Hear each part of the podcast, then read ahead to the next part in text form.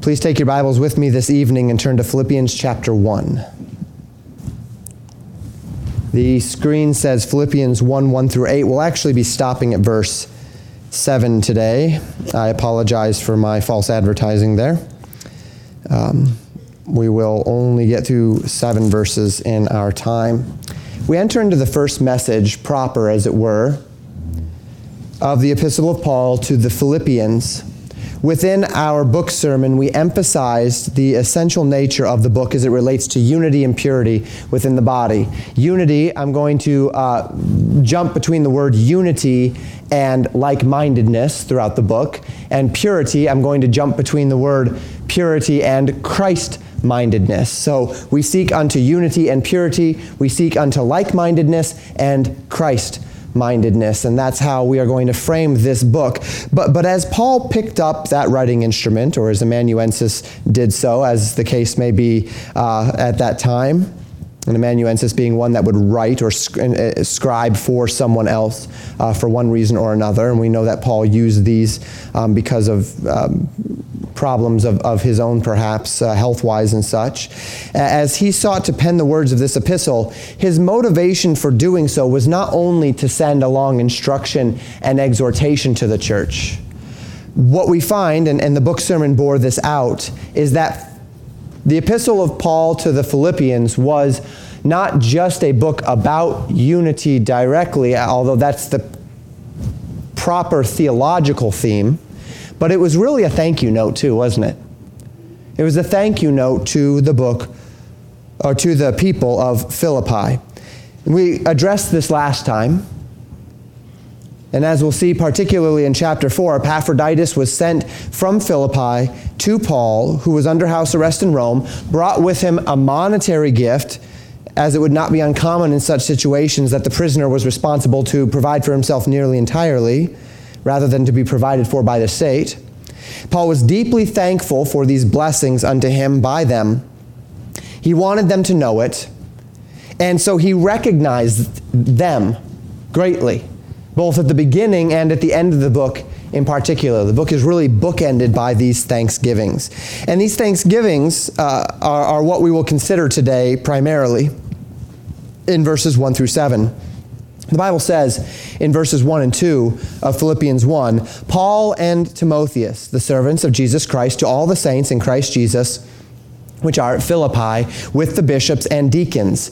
Grace be unto you and peace from God our Father and from the Lord Jesus Christ. We have what we might consider to be a very common salutation for a Pauline epistle. As we discussed last time we were together, Paul and Timothy both have their names on this epistle, and we don't exactly know why it is that Paul included Timothy. We know that Timothy was there when Paul visited Philippi. Timothy was very early in the ministry, very young in the ministry at that time, but he was most certainly there. Uh, it is now something like a decade later, right? It's something like 10 years after they had initially visited that church in Philippi Philippi. Timothy was far more than just a helper and a fellow minister of Paul. He was essential to Paul's ministry at this point. Uh, he was his own son in the faith. He was very near and dear to Paul's heart.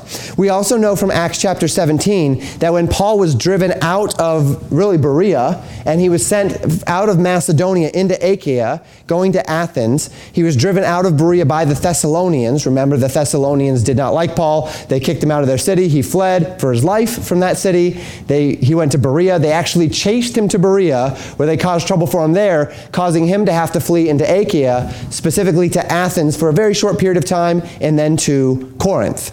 But he left Silas and Timothy in Thessalonica at that time to continue the work. And so we recognize that Timothy uh, had, uh, in, in, his, in, in, in one sense, probably taken a huge step of responsibility in that region of Macedonia while he was there, uh, knowing that Paul had moved on without him uh, into Corinth for a time while Paul and Silas remained behind.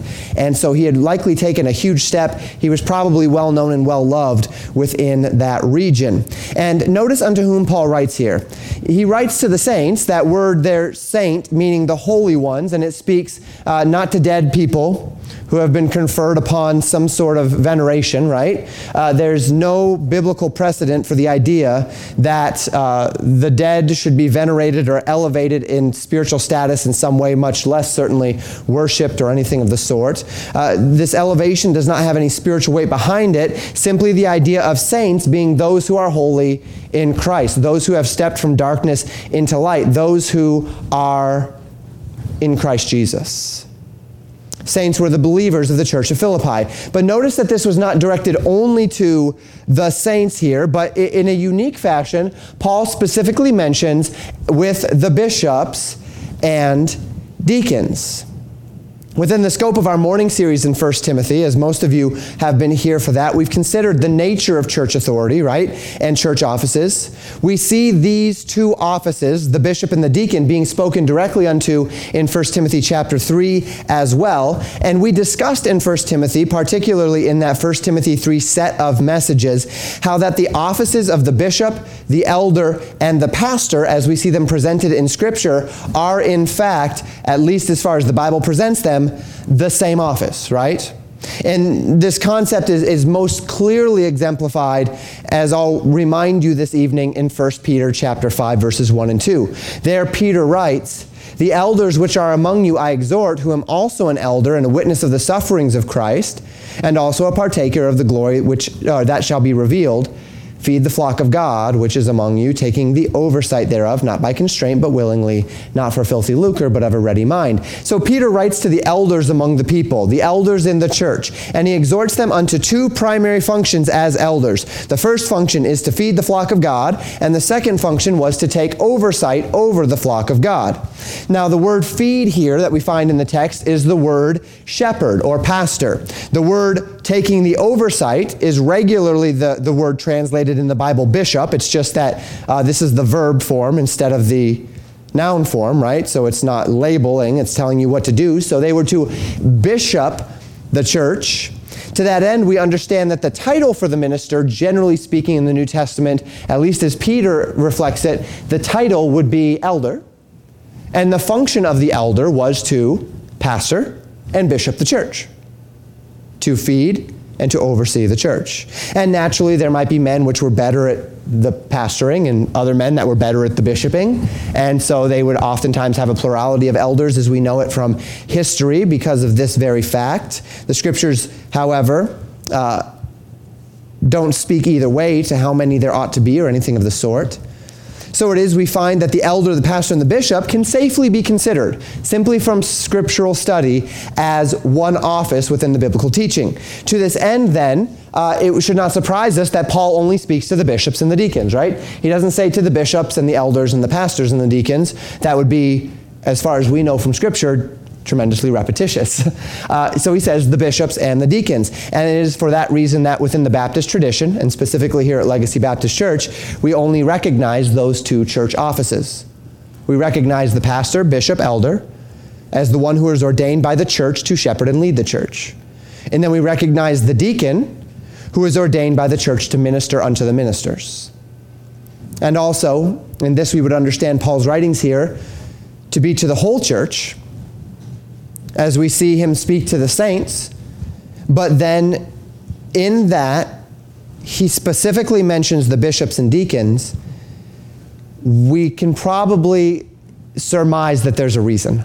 Why would Paul do this to Philippi, but not to Corinth?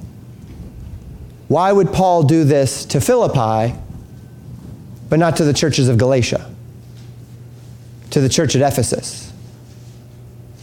Why did he why was he so careful to mention the bishops and the deacons in Philippi? To this end, seeing this this particular and unique statement, we might thus understand as we step into the book, and you ought to do this when you study. Ask that question why? Why here and not there? What would, what would be the importance of Paul mentioning the bishops and the deacons here, but not in Ephesians? Or Colossians?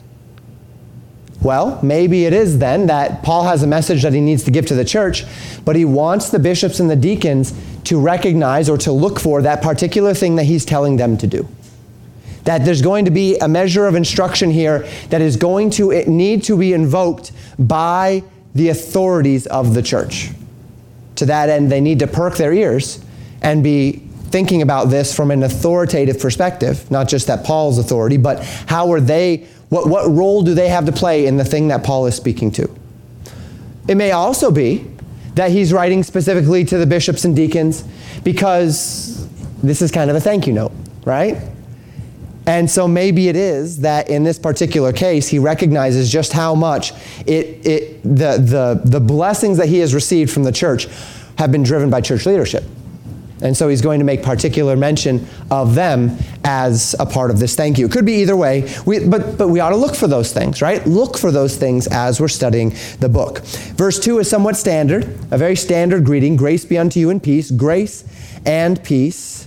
Uh, the, this is a very common exhortation, a very common uh, expression from God our Father and from the Lord Jesus Christ. And this leads us right into the first element of Paul's message to them. Verse 3 and verse 4. He says, I thank my God upon every remembrance of you, always in every prayer of mine for you all, making request with joy. Paul tells the church that every time he goes to prayer and they come to mind, upon that remembrance of them, he is renewed in a sense of thanksgiving for them. And perhaps you understand this sentiment. When a friend or loved one comes to your mind and you think on them because of the blessings that they've given to you, you're thankful. And you just think on them, and when they come to mind, you, you just you stop and you say, Lord, thank you. Thank you for them. Thank you for who they are. Thank you for what they've done. Thank you for what I've been given. Thank you for what I, have learned. Thank you for how I've been blessed or how I've been benefited. When you see someone that has been given to you or, or, or something that has been given to you, your mind is filled with thanksgiving for the giver. And it is this sentiment that Paul expresses. He says, I'm thankful for you. Whenever he dedicates himself to prayer for them, they brought to his memory, it wells up a particular joy, a particular thanksgiving in that remembrance. And for what? What is it about this church that inspires such joyful thanksgiving when Paul kneels down to pray for them or when they come to his mind? And he tells us in verse 5 For your fellowship in the gospel from the first day until now. The thing which Paul cites as being the cause of his deep thanksgiving and joy is, as he calls it, their fellowship in the gospel. And he says that this fellowship has been from the first day, presumably the day that he's met them, right? Until this present time. Now, what does it mean, we would ask, that they have fellowship in the gospel? And why would it be this particular church that would cause him so much joy in this regard? That's an important question. The reason why it's such an important question is because I think that most Christians, when they read this, get this passage wrong. And I could be wrong. I'm in the minority in my interpretation of this passage. I'm going to say that several times within the scope of this sermon. I'm in the minority. I, I'm, I'm among the few, not the many, when it comes to how I interpret this passage. But I'm going to show you why I interpret it the way I interpret it. I'm going to give you a lot of reasons why. And then, of course, it'll be up to you to determine what you want to do with what I give you this evening. To answer these questions, we really need to root ourselves in the context, not only of this passage, but in the book itself. And in this word, fellowship. The word fellowship here is a very common word, koinonia. You've perhaps heard that word floating around. There's a lot of Bible study groups that are the Koinonia Bible study group in various churches or uh, ministries that talk about koinonia. It's the word for fellowship, it's the word for coming together. And yet, it's not just the idea of talking together, but really it carries with it an idea of a partnership or a participation one with another. At face value, when Paul says, the fellowship, your fellowship in the gospel, we are tempted to think simply of what we might call the unity of the Spirit, right? The fact that you're a believer and I'm a believer, therefore we're, we're, we come together and we're unified in the gospel, and Paul is thankful for that. But I don't think that general idea of fellowship in the gospel is what Paul is saying here. To understand why, I want to journey to all of the other places in Philippians and then beyond, where this word fellowship, koinonia, is used. And not just that word, but its cognates. Pastor, what in the world is a cognate? A cognate is a word that has this, okay, I'm going to use another hard one. A cognate is a word that has the same etymological source as the word we're talking about. So the word is koinonia. I'm not only going to show you where koinonia is used, but where koinoneo is used. Koinonia is the adjective, the noun form. Koinoneo is the verb form. So they're different words, right? Because one's a verb and one's a substantive. But they're the same word in that they're both koinonia. It's just one's a verb and one's a substantive. So I'm going to show you those two. And you need to see this because I think that if we, if we, as we walk through this, it's going to show you a picture of what this word fellowship means and how Paul not just uses it in Philippians, but when Paul uses this word regularly within the scope of his epistles, it generally has a pretty particular meaning. And if we allow that meaning to be the meaning that we step into this word with, it's going to change how we understand verse 5, 6, and 7. And I think it's going to be the right way to understand it. You can judge that for yourself. The word itself, koinonia, is found two other times in the book of Philippians. The first is Philippians chapter 2 verse 1. If there be therefore any consolation in Christ, if any comfort of love, if any fellowship of the Spirit, if any bowels of mercies. And then he exhorts them naturally in, in, chapter 2 unto the mind of Christ. If there is any partnership or if there is any fellowship among the Spirit within us, do this thing. Now, that one sounds significantly more like salvation to me, right? The idea of that we have the fellowship in the Spirit, rather than just fellowship in the gospel, fellowship in the Spirit. And then Philippians chapter 3, verse 10, as Paul speaks to his own desire to count all things but loss for the excellency of the knowledge of Christ Jesus my Lord, he says in verse 10 that I may know him and the power of his resurrection and the fellowship of his sufferings, being made conformable unto his death. So, both of the times this word is used, it speaks, as we would expect, to a measure of participation together in something. Chapter 2, participation with him in the Spirit of God, that they are co participants in the Spirit of God.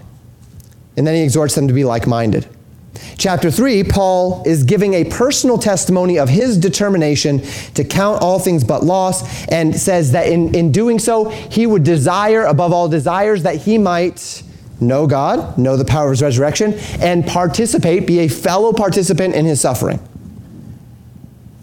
Not that he had a martyrdom complex, but that he might draw close to the Lord and participate in the Lord's work even participating, if need be, in the, Lord, in the results that, that Christ experienced.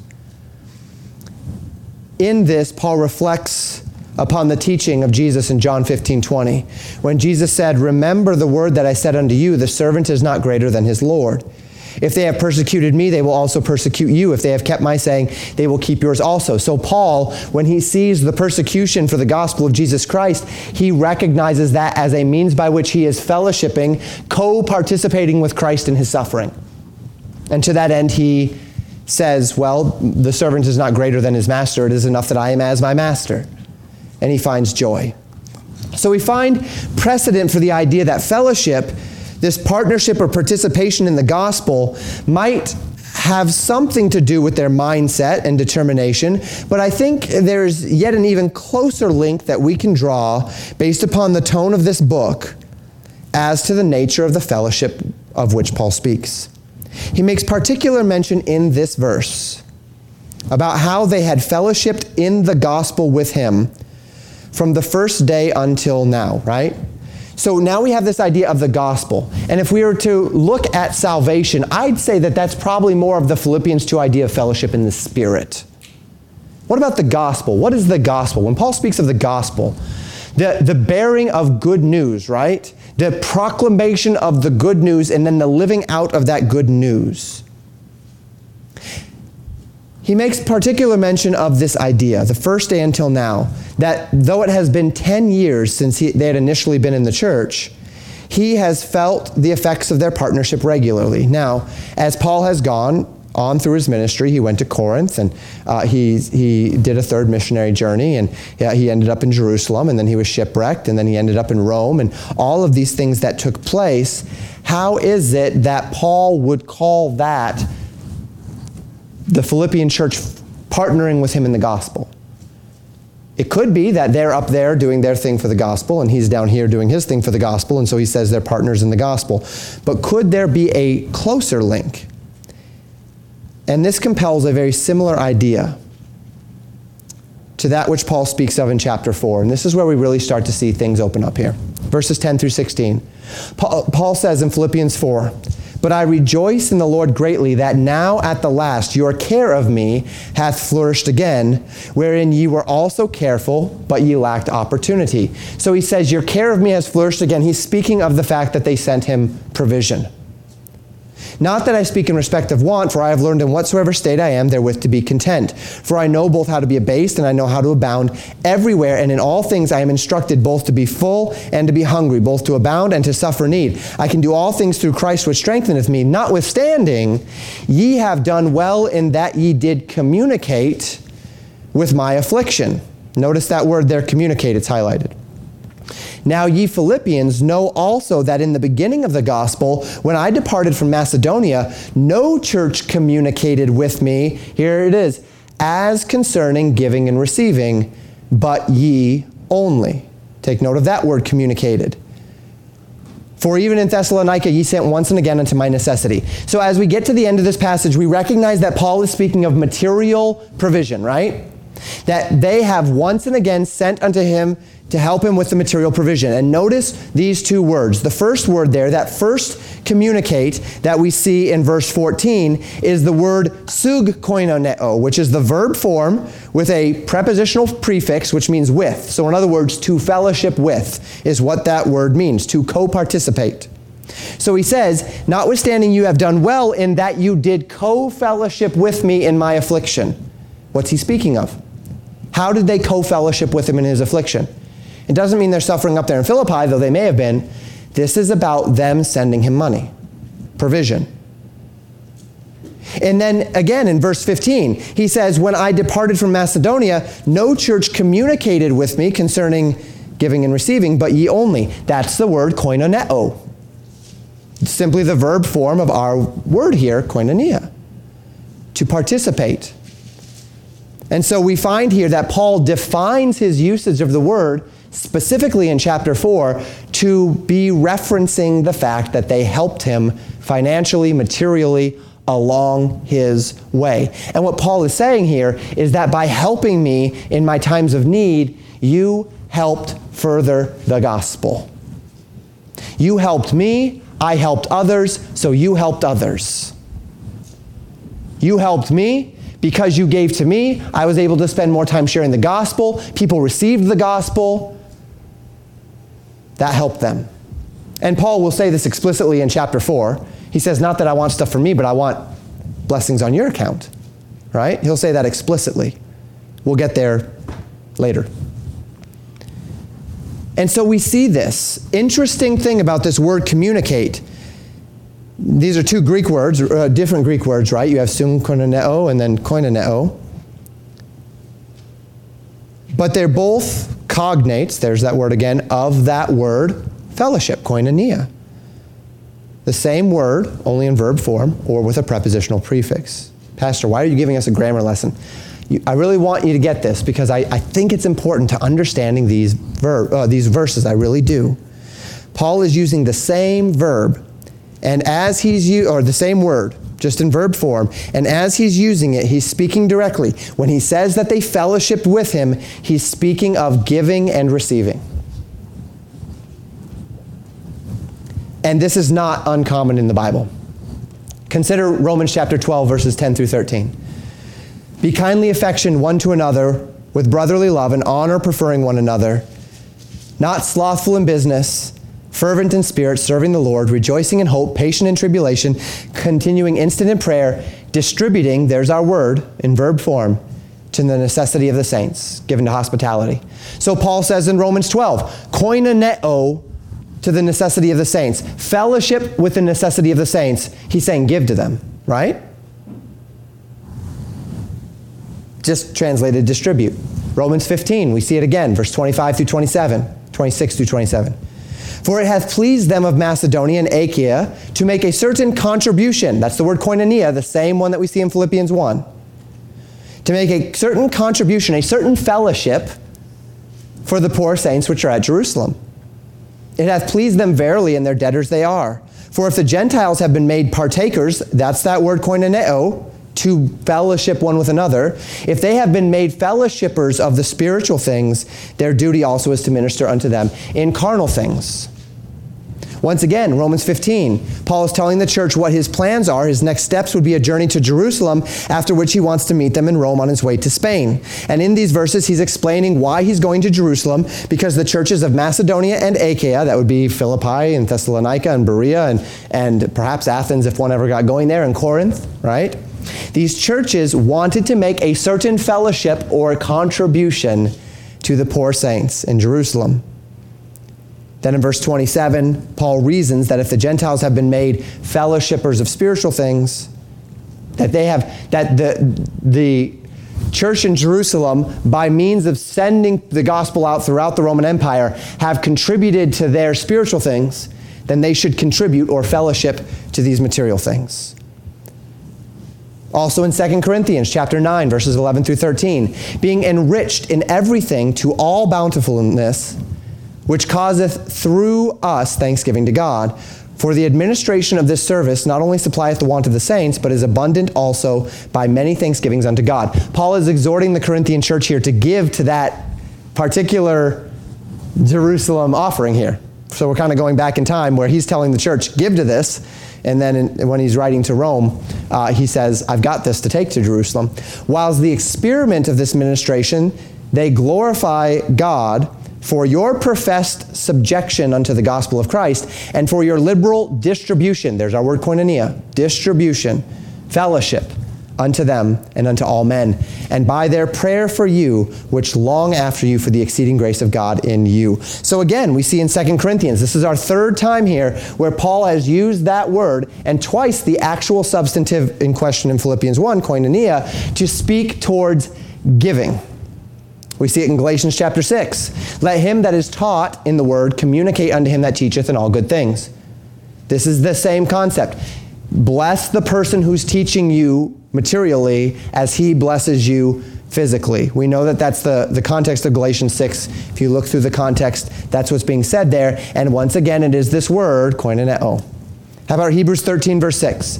But to do good and to communicate, forget not for with such sacrifices God is well pleased. Koinonia. This is probably the least clear of the examples, but there'd be a, a good precedent to believe that what Paul is saying here is do good and, and, and be generous, right? Don't forget to do that. Now, I've taken all the time to give you all of these examples to bring you back to verse 5 of Philippians 1 that he thanks them for their fellowship in the gospel from the first day until now. In chapter 4, he is going to use the cognates of this word to say that they gave to him once and again to his needs. We're going to see in verse 7 that there is a, a deep allusion to the fact that he is thankful to them for how they've provided for him. And I truly believe that this is the context here, that this is what Paul means when he says, You have fellowshipped with me in the gospel. How is it that the church participated with Paul in the gospel? The clearest link I can draw, I believe, is that they participated with him in the gospel by, as Paul said in chapter 4, giving to his needs, thus enabling him to continue the work of the gospel by facilitating his well being through monetary support. And I believe this makes the most sense by far within this context and within the scope of the word he used and within the scope of Philippians. And I've spent all this time defending this line of thinking because I, as I said, am in the minority here of interpretation. I was looking for other people that had this interpretation, and I found a couple. And one of the people I flipped through was J. Vernon McGee. And it turns out that J. Vernon McGee's favorite verse in the entire Bible is Philippians 1 6. And it's because he did not interpret it the way I'm interpreting it. So I thought, well, he's probably not on board with me um, because it's his favorite verse, and that's not going to work for, for him. Um, but so, so do take note of that. I'm in the minority here. If you walk away saying, Pastor, I don't really like your interpretation, well, you are, you've got a lot of people that agree with you on that. But that's why I spent so much time walking through all of that text, all of those verses, because this is common Paul used this word fellowship commonly to speak of giving, and Philippians is a thank you letter to them for giving to him. That makes sense to me. Why is it such a big deal, Pastor? Why do we have to care that much? It's like, what? 1, 2, 3, 4, 5, 6, 7, 8, 9, 10, 11, 12. There's only 12 words in this verse. Why are you making such a big... You, you've probably shared more verses about the word fellowship than there are words in this verse. Why does it matter so much? Again, because of Philippians chapter 1, verse 6. It's not about verse 5, it's about verse 6. Being confident of this very thing, that he which hath begun a good work in you will perform it until the day of Jesus Christ. This verse is an important verse for many Christians. The standard interpretation of this is that Paul is rejoicing over their common salvation, their fellowship in the gospel. And so he reflects a deep and abiding confidence that God, the God who saved them, will continue to work the work which he has begun in them until the day of Jesus Christ, that they will continue to be sanctified until the day when Jesus returns and takes them home. And it's a beautiful and fully theologically consistent idea that the work which God began the moment His Holy Spirit indwells us will continue and that God is always working in us. Because sometimes we lose heart in God's ability to use us, or we lose heart in our own progression in the Christian faith. And to be reminded that in God's Word that God is persistently loving us and His determination to sanctify us is so strong that He will continue the work that He's begun in us is as, er, as reassuring as it is beautiful to our faith. And as I said, we do know this to be true, don't we? Romans chapter 8, verses 29 and 30 tells us that it's true. For whom he did foreknow, he also did predestinate to be conformed to the image of his Son.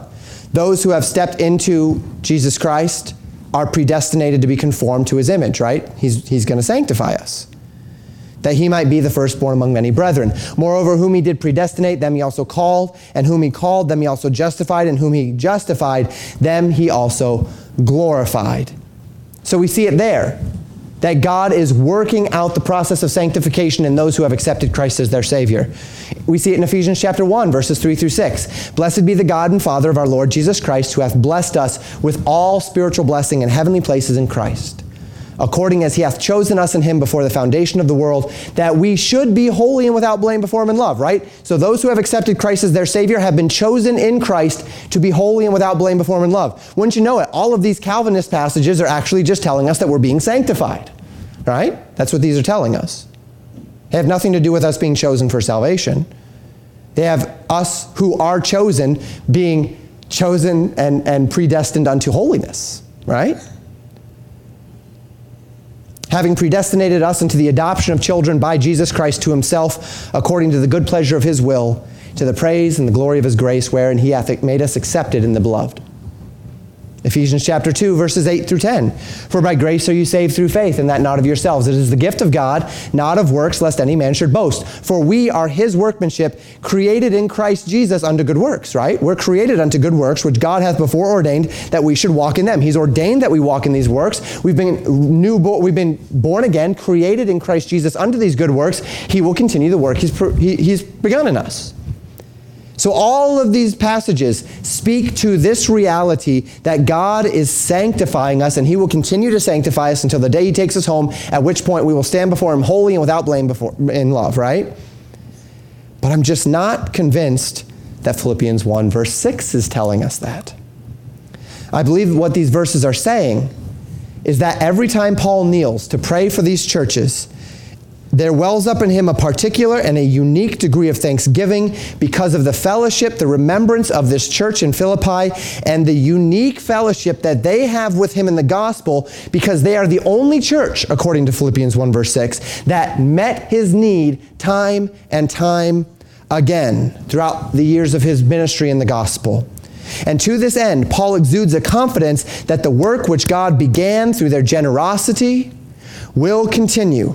That the seeds that planted that were planted and the, and the, souls that were won because of their generosity toward Paul will ripple from generation to generation of born again believers, and that until the day of Jesus Christ, there will be the spiritual fingerprints of their church, the church of Philippi, upon the entire world.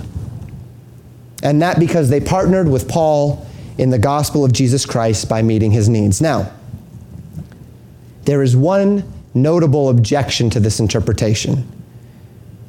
He that hath begun a good work, he which hath begun a good work in you will perform it.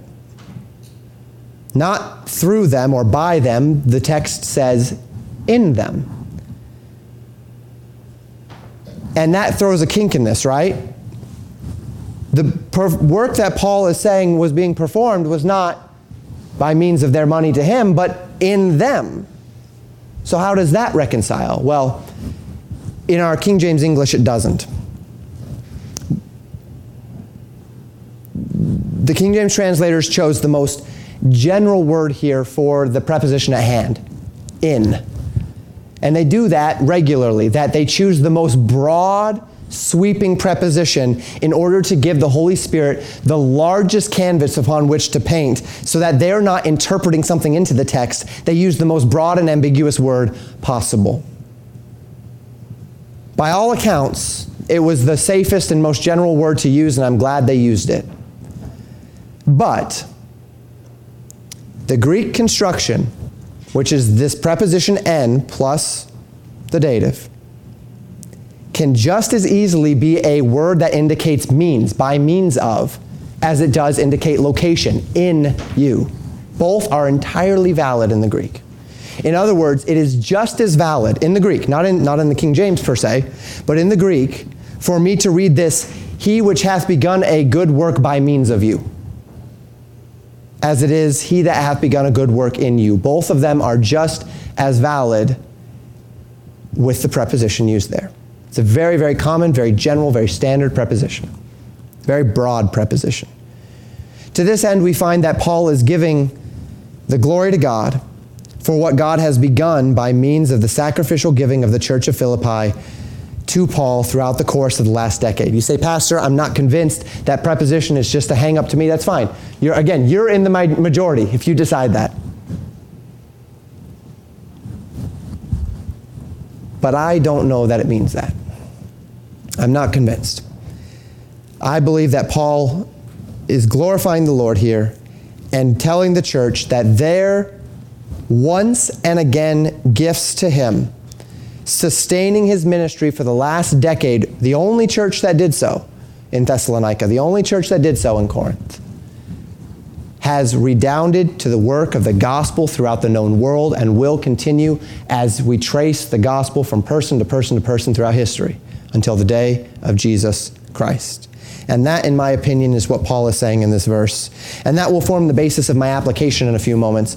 Um, but first, let's finish verse 7. Even as it is meet for me to think this of you all, because I have you in my heart, inasmuch as both in my bonds and in the defense and confirmation of the gospel, you are all partakers of my grace. Once again, there's that word sug koinonas a, a cognate word here, a co participant. Within the scope of my interpretation of this passage, this verse falls very nicely into place.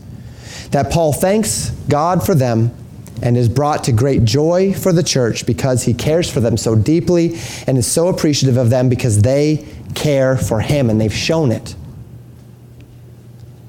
Since both in his bonds in Rome and in the years before Rome, when he was busy about the defense and confirmation of the gospel, they have been co participants in his grace, in his ministry, in his calling through giving.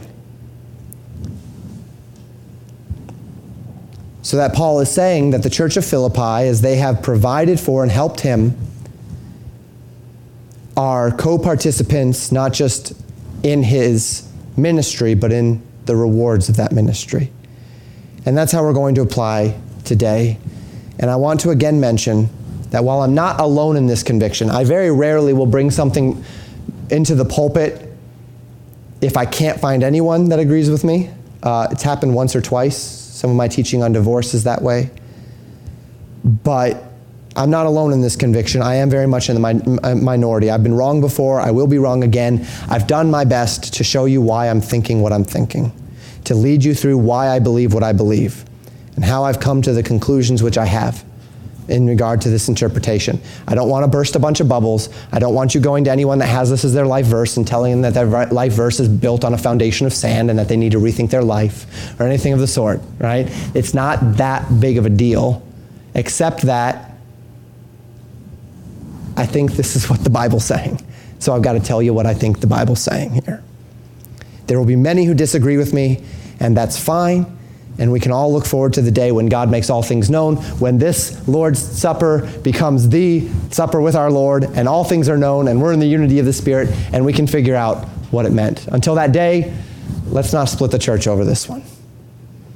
When we speak of the legacy of the gospel, we understand that if we were to trace our spiritual lineage, it would go back all the way to the apostles of our Lord Jesus Christ. Have you ever thought about that?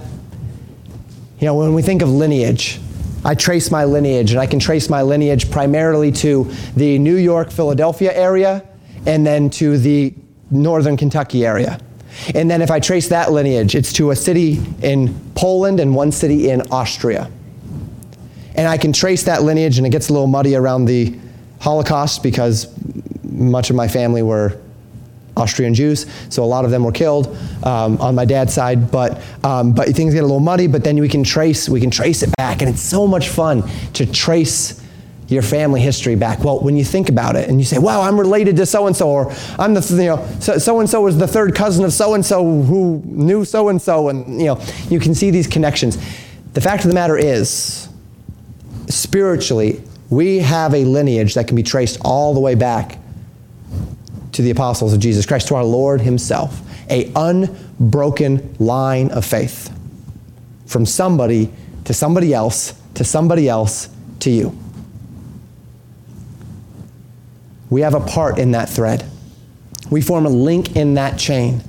And by God's grace, each of us has the privilege of being a part of God, continuing this work, forming new links around us as people believe the gospel.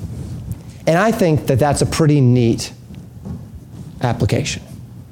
Paul presents a concept here that he is confident that the work begun in them would continue that the support that they gave to Paul as he traveled around the world, the love and encouragement that they gave to him, and their own labors in and around Philippi would continue until the day of Christ. That the one drop of the gospel that they dropped into the pool of this world through the giving that they gave to Paul, and each of those little drops that he was able to drop into the pool of this world would have a ripple effect upon tens, hundreds, thousands of life, lives from generation to generation to generation. We talk about this with our children, do we not? That it's the name of our church. That we are building a legacy. A legacy that gets carried on from generation to generation. It's why we're here, it's what we're doing. Little can anyone know the effects of the gospel in the ears of the hearers. Little can anyone know when we step into glory how many people you will see there where you, through a conversation, through a, a note, through a, a tract that you handed out, who will be in heaven, and you were a part of the chain that brought them to that grace. Even in conversations that didn't seem very profitable. I spoke to you of that young lady several years ago in the jail who got saved the day after I had that conversation with her and I shared the gospel with her. That conversation, I, I, I, I kept, I, I keep all my notes, but I've got in the record. It says on that day, not, not a very profitable conversation, was not very receptive. The next day, she accepts Christ as her Savior. I didn't know that it was a profitable conversation. I didn't know that she was listening. She was listening. It rooted itself in her heart through the Holy Spirit. Something happened. Little can we know what effects those little drops can have when they ripple outward. Little can we know what effect supporting that single missionary for just those few dollars that you might send could possibly have. Little can you know what effect simply staying faithful to that ministry that you're a part of, to that church you're a part of, can have. Little can we know the effect of staying in touch with someone or reconnecting with someone of whom we've fallen out of touch can have. Little can we know the effect of remaining vigilant, even just in prayer, for a friend or for a loved one. But we can be confident of this very thing that the one who began a good work will continue it. He'll continue it in us, He'll continue His work through us, by means of us. It is in this spirit that Paul writes to the church of Corinth in 1 Corinthians chapter 15 verse 58 and he says this, "Therefore my beloved brethren, be steadfast, unmovable, always abounding in the work of the Lord. For as much as ye know that your labor is not in vain in the Lord, your work is never wasted in the Lord. It's never wasted. The call to be steadfast, the call to be unmovable, always abounding. It is not a call rooted in how much fruit you see. It is not a call rooted in how much you observe the effects of your labor. It is a call rooted in a measure of confidence by faith that your labor is not wasted. That the good work begun through our labors will continue until the day of Jesus Christ. And little do we know, indeed, little can we know just what God can do if we would be willing to invest ourselves in the labor of the gospel of Jesus Christ. So, Paul tells the church that they are partakers of his grace by virtue of their fellowship with him in the gospel. And this is what we would all desire. Why is it that we as a church support missionaries through prayer and giving? For this reason. Why is it that we as a church faithfully attend and exhort one another, and so much the more as we see the day approaching? For this reason. Why is it that we as a church are encouraged to take tracts and to take Bibles and to freely distribute them and to go out into this world and to win your neighbors and to win your friends? To find the means by which to, to express the gospel. It's for this reason.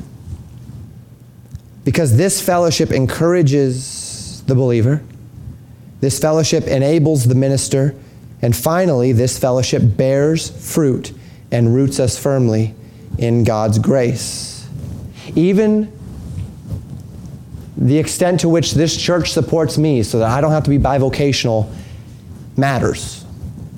In the extent to which I can study, in the extent to which I can go out and I can do the jail and I can do the Good News Club, and all of these things are facilitated by you. To this end, we are called to maintain an open and willing hand, to labor, to pray, to give to the work of the gospel because only God knows just how far your drop of the gospel or your enabling of someone else to put a drop of the gospel into the pool of this world through labor, through prayer, through giving, little can you know what kind of ripple that might have in eternity. But our confidence should echo Paul's that we know, regardless of what we've seen, we can know, we can be confident that he who hath begun this good work by means of our labor, by means of our generosity, by means of our faithfulness, by means of our prayers, will perform it until the day of Jesus Christ. Let's close in prayer. Thank you for listening to Pastor Jamin Wickler from Legacy Baptist Church in Buffalo, Minnesota. More information about Legacy Baptist Church and a library of sermons are available at www.legacybaptistchurch.net.